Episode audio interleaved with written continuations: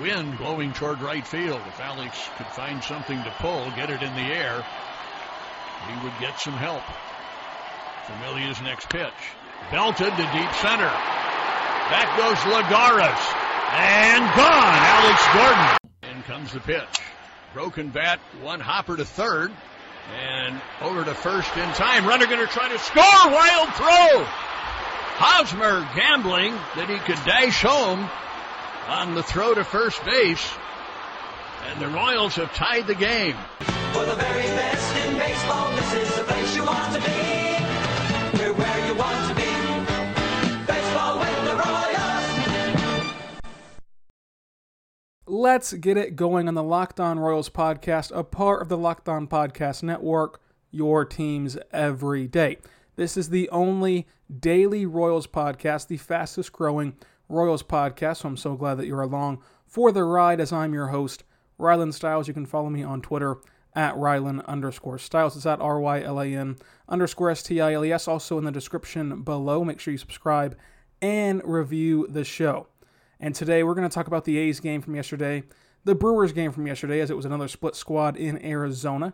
We're also going to preview today's game against the Indians and talk all about what's happening around baseball. Let's start with yesterday's A's game. Not much to take away from it. Richard Lovelady and, and, and Glenn Sparkman had good outings in their one inning each. Two guys battling for a bullpen spot. I like what I see out of them. Of course, it's spring training. Not much matters. I think the biggest thing that matters for pitchers is your strikeout to walk ratio out of spring. Both these guys had a good spring and had a good day yesterday. At the plate, though, one thing I think is going unnoticed is Jorge Soler. Obviously, the home run champion from a year ago. We all know the story last year, but that was really his breakout season after a few down years. And he's never been a consistent major league player. He's always had outworldly potential, which is why the Royals gave up Wade Davis for him. And he put it together last year, and we've been waiting for him to do it two years in a row, three years in a row, four years in a row. And this could be the start of that. Jorge Soler goes two for three yesterday, has done very well this spring, and I think that he's finally turned the corner. I think he's now a guy who you can say you know what you're going to get from him. You're going to get a ton of home runs, a decent enough batting average, but he can't play the field. That's really his only negative against him right now. In this day and age, you'll take the lower batting average for his home run production, but he cannot go anywhere in the field. You can't put him in right, you can't put him in the infield.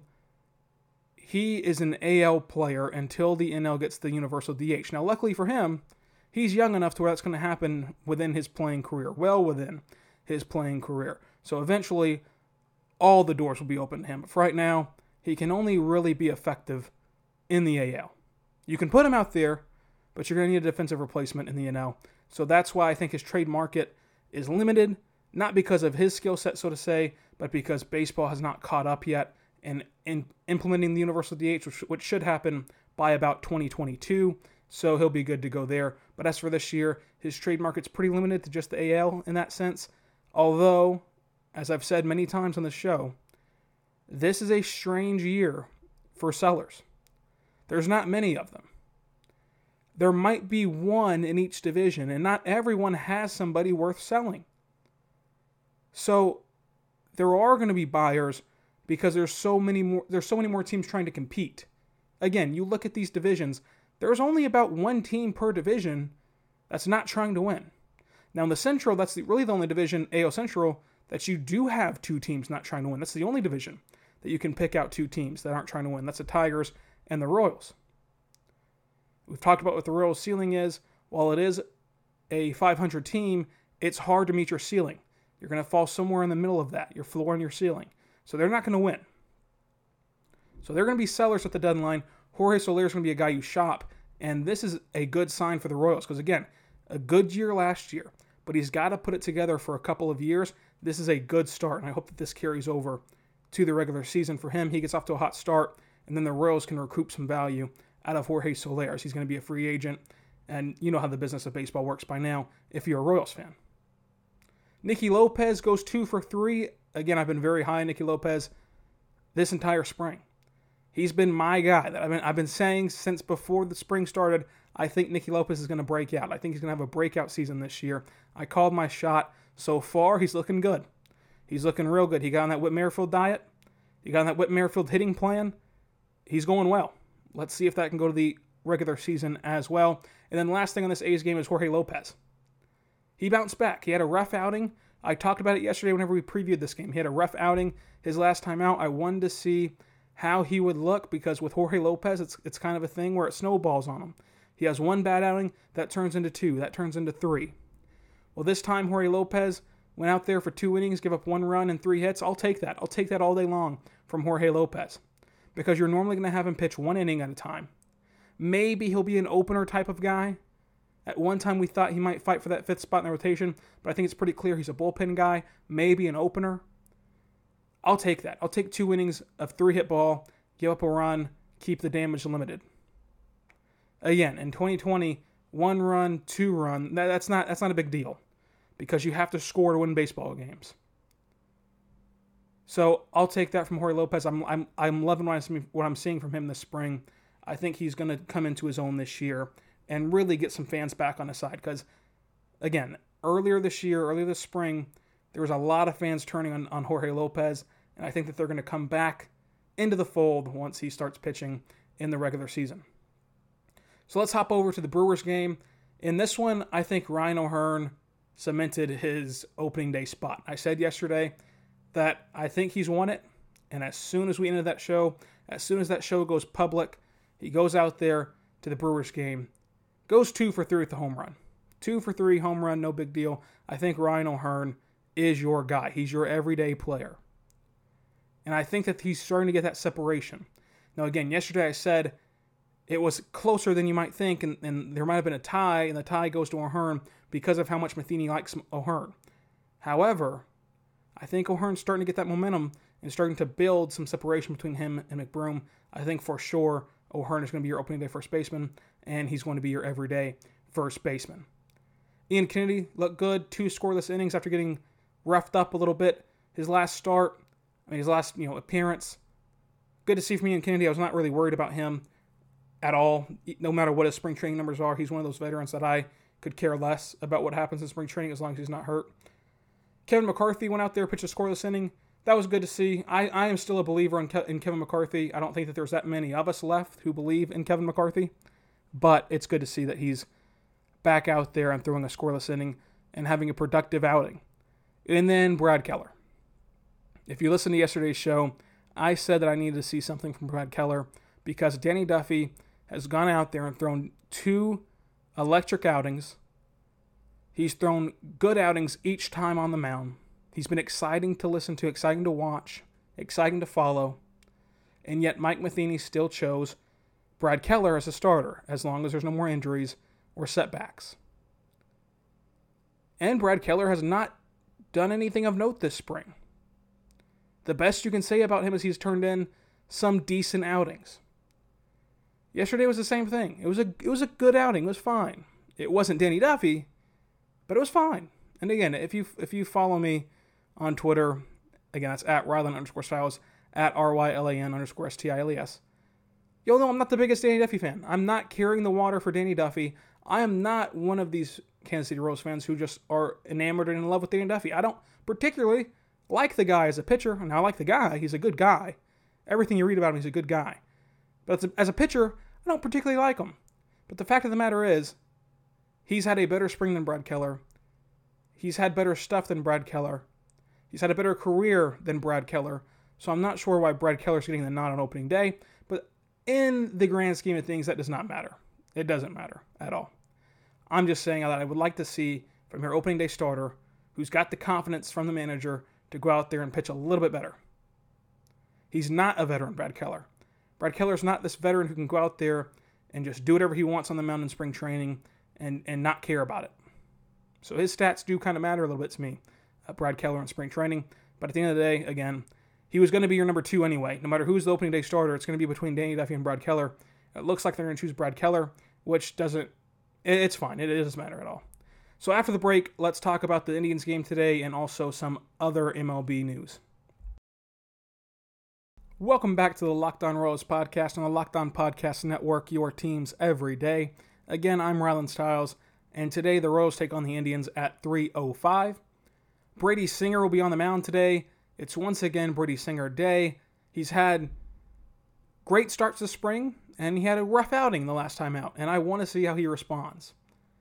He's still a young guy. He's made it through the first two waves of trim downs on the roster whenever they're sending guys down to the minor league camp and you know seeing where they're going to go once we break camp. Brady Singer is still with the big club right now. He's going to make the start today. I don't think this will last. I think he's going to get sent down as the Royals break camp.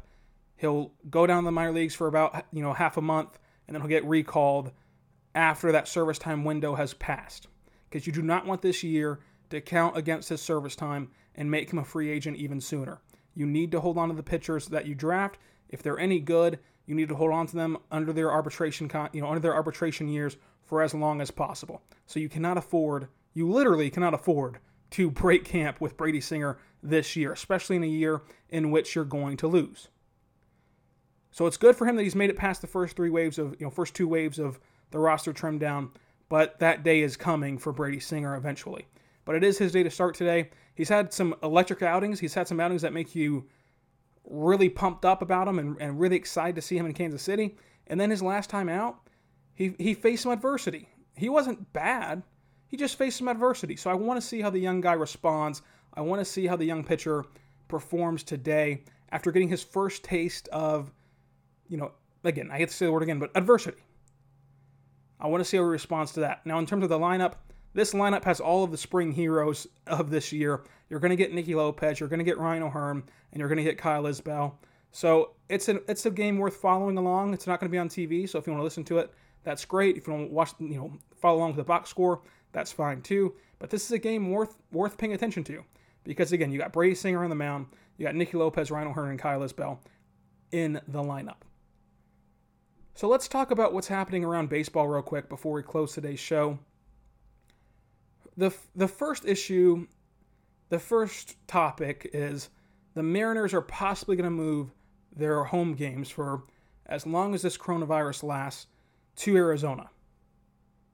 So, opening day on March 26th, they host the Rangers. That game could move from Seattle to Arizona. And MLB prefers that games do not get canceled, but instead games get moved to different locations. And that's the same thought process the NBA is having right now. As we see breaking news here, as I'm recording this, that in San Francisco, they are shutting down large public gatherings such as the Warriors games. So you cannot have fans at the Warriors games now. It's interesting. This is a this is a situation that impacts a lot of people. Not the fans. The fans don't truly matter in this sense because safety is more important first of all. Second of all, if they do still play the games, you'll be able to watch it on TV and, and follow along with it and know what's happening. What really happens is it impacts number one, every sports revenue. You know, the NBA not selling tickets down the stretch of their season as teams are making the playoff push and, and even into the postseason. That's a huge loss for the NBA. Now, now, luckily for the NBA, they have massive television contracts to offset that some. And then again, in, MLB, you're not going to get those opening day ticket sales if you're in Seattle. It's going to go to Arizona. I'm sure that they're going to play in some spring training complex. I doubt they're going to play in Chase Field. I haven't really read that far, gotten gotten the details on that just yet. As we're recording this, that detail's not out yet where they're going to play exactly. But I assume it's going to be some spring training complex. So, I just am interested in the storyline because again, it, it affects a lot of people, not just the players, not just the coaches, not just the fans, but also there's a ton of employees who now don't have a job because of this virus ticket, you know, the, the, the people that take your ticket at the door, the, the parking attendants that, that park your car, the concession workers, the janitors. So a lot of people who no longer have a job because of this virus, and moving games does not does not really impact fans. And so when fans are upset about it, it's it's a larger scale picture of again the people who work that you don't really appreciate right now or, or even thinking of right now who likely don't have a union, who likely do not have contingency plans on if this happens and what to do. So it, it is weird. It is, you know, kind of an odd time right now. And for all we know, we could shut down every sport. You know, that could happen in a matter of, in a matter of hours. That is how this virus is outbreaking right now, and it's interesting to follow. But all we know right now is that the Mariners are going to play in Arizona. Once things start getting out to this capacity and leaking out all these details, it's going to happen. So the, the Mariners are going to play in Arizona in a couple weeks for opening day. That's one thing we know. Number two is that the MLB is trying their best to not cancel any games, move them to different locations, move them to areas not impacted by coronavirus, but also, okay, how does that impact that city? So let's say that you are moving your franchise, your franchise's home games, to a place without coronavirus. Does that then bring coronavirus to that place? Or, you know, who knows? I don't think so. But I don't know anything. I'm not I'm not a doctor. I'm not involved in how this stuff spreads. Conceivably, if you're moving a team, that team is healthy. You're only taking the team there. And you would assume if a fan has coronavirus, they're not going to travel to a different city. But you never know. So all we know right now is that the M's are going to play in Arizona. The Mariners are going to go down to Arizona and, and open their season there and play their home games there for a while. The MLB is trying not to cancel any games, and we know today, which we still have not seen any news on it yet, but we know today the NBA is having a conference call with their governors, which NBA calls their owners governors, by the way. They're having a conference call with their owners today to decide what's going to happen. We haven't gotten news from Woj on how that's going to transpire. And why does that matter? Why do I keep bringing up the NBA? Because it feels like the NBA is setting the tone for every other major sport. The NBA comes out and limits media access, so does college basketball, so does MLB, so does MLS, so does NHL. It seems like the NBA, whatever they do, the other leagues are going to fall in line, and we're going to have a uniform decision from all of these different leagues. So the NBA conference calls today and tomorrow do matter. So I want to see what's going to happen there. Again, as I'm recording this, no news yet on that. So all we know right now is the Mariners are going to go to Arizona. MLB is trying their hardest not to cancel any games. I don't think games will get canceled as of right now, but again, who knows how this is going to grow and what, what this is going to turn into. So as of right now, it's the Mariners and the Warriors who have been instructed to shut down their large gatherings by their state government. I am interested to see how far this transpires. And we might have our answer by the time I post this, we might not. But I am interested in that. For all the updates on that, follow me on Twitter at Rylan underscore Stiles. A little bit of housekeeping before we get out of here. If you want to be in the ESPN Locked On Royals Fantasy Baseball League, email me your account information. Obviously, I just mean your username or your email, however you want me to invite you to it. I think ESPN requires your email, whatever email you used to set up your account. I need that email sent to me so I can distribute you your invitation. You can send that email on Twitter at Rylan underscore Stiles. It's at R Y L A N underscore S T I L E S. Or if you don't have Twitter, send it via email. Send it to lockdownroyals at gmail.com. Those two same places. You can also send questions for tomorrow's show if you so choose. We're going to try to have a, a mailbag tomorrow and answer all your questions about the Royals baseball, life, whatever you want to talk about.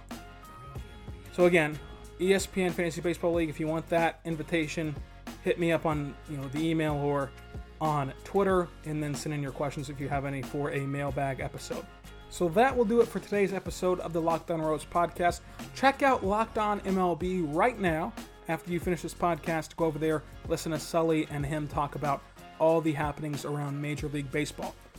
I'm Rylan Stiles. This is the Locked On Royals podcast. Be good and be good to one another, and we'll see you tomorrow for a mailbag episode of the Locked On Royals podcast.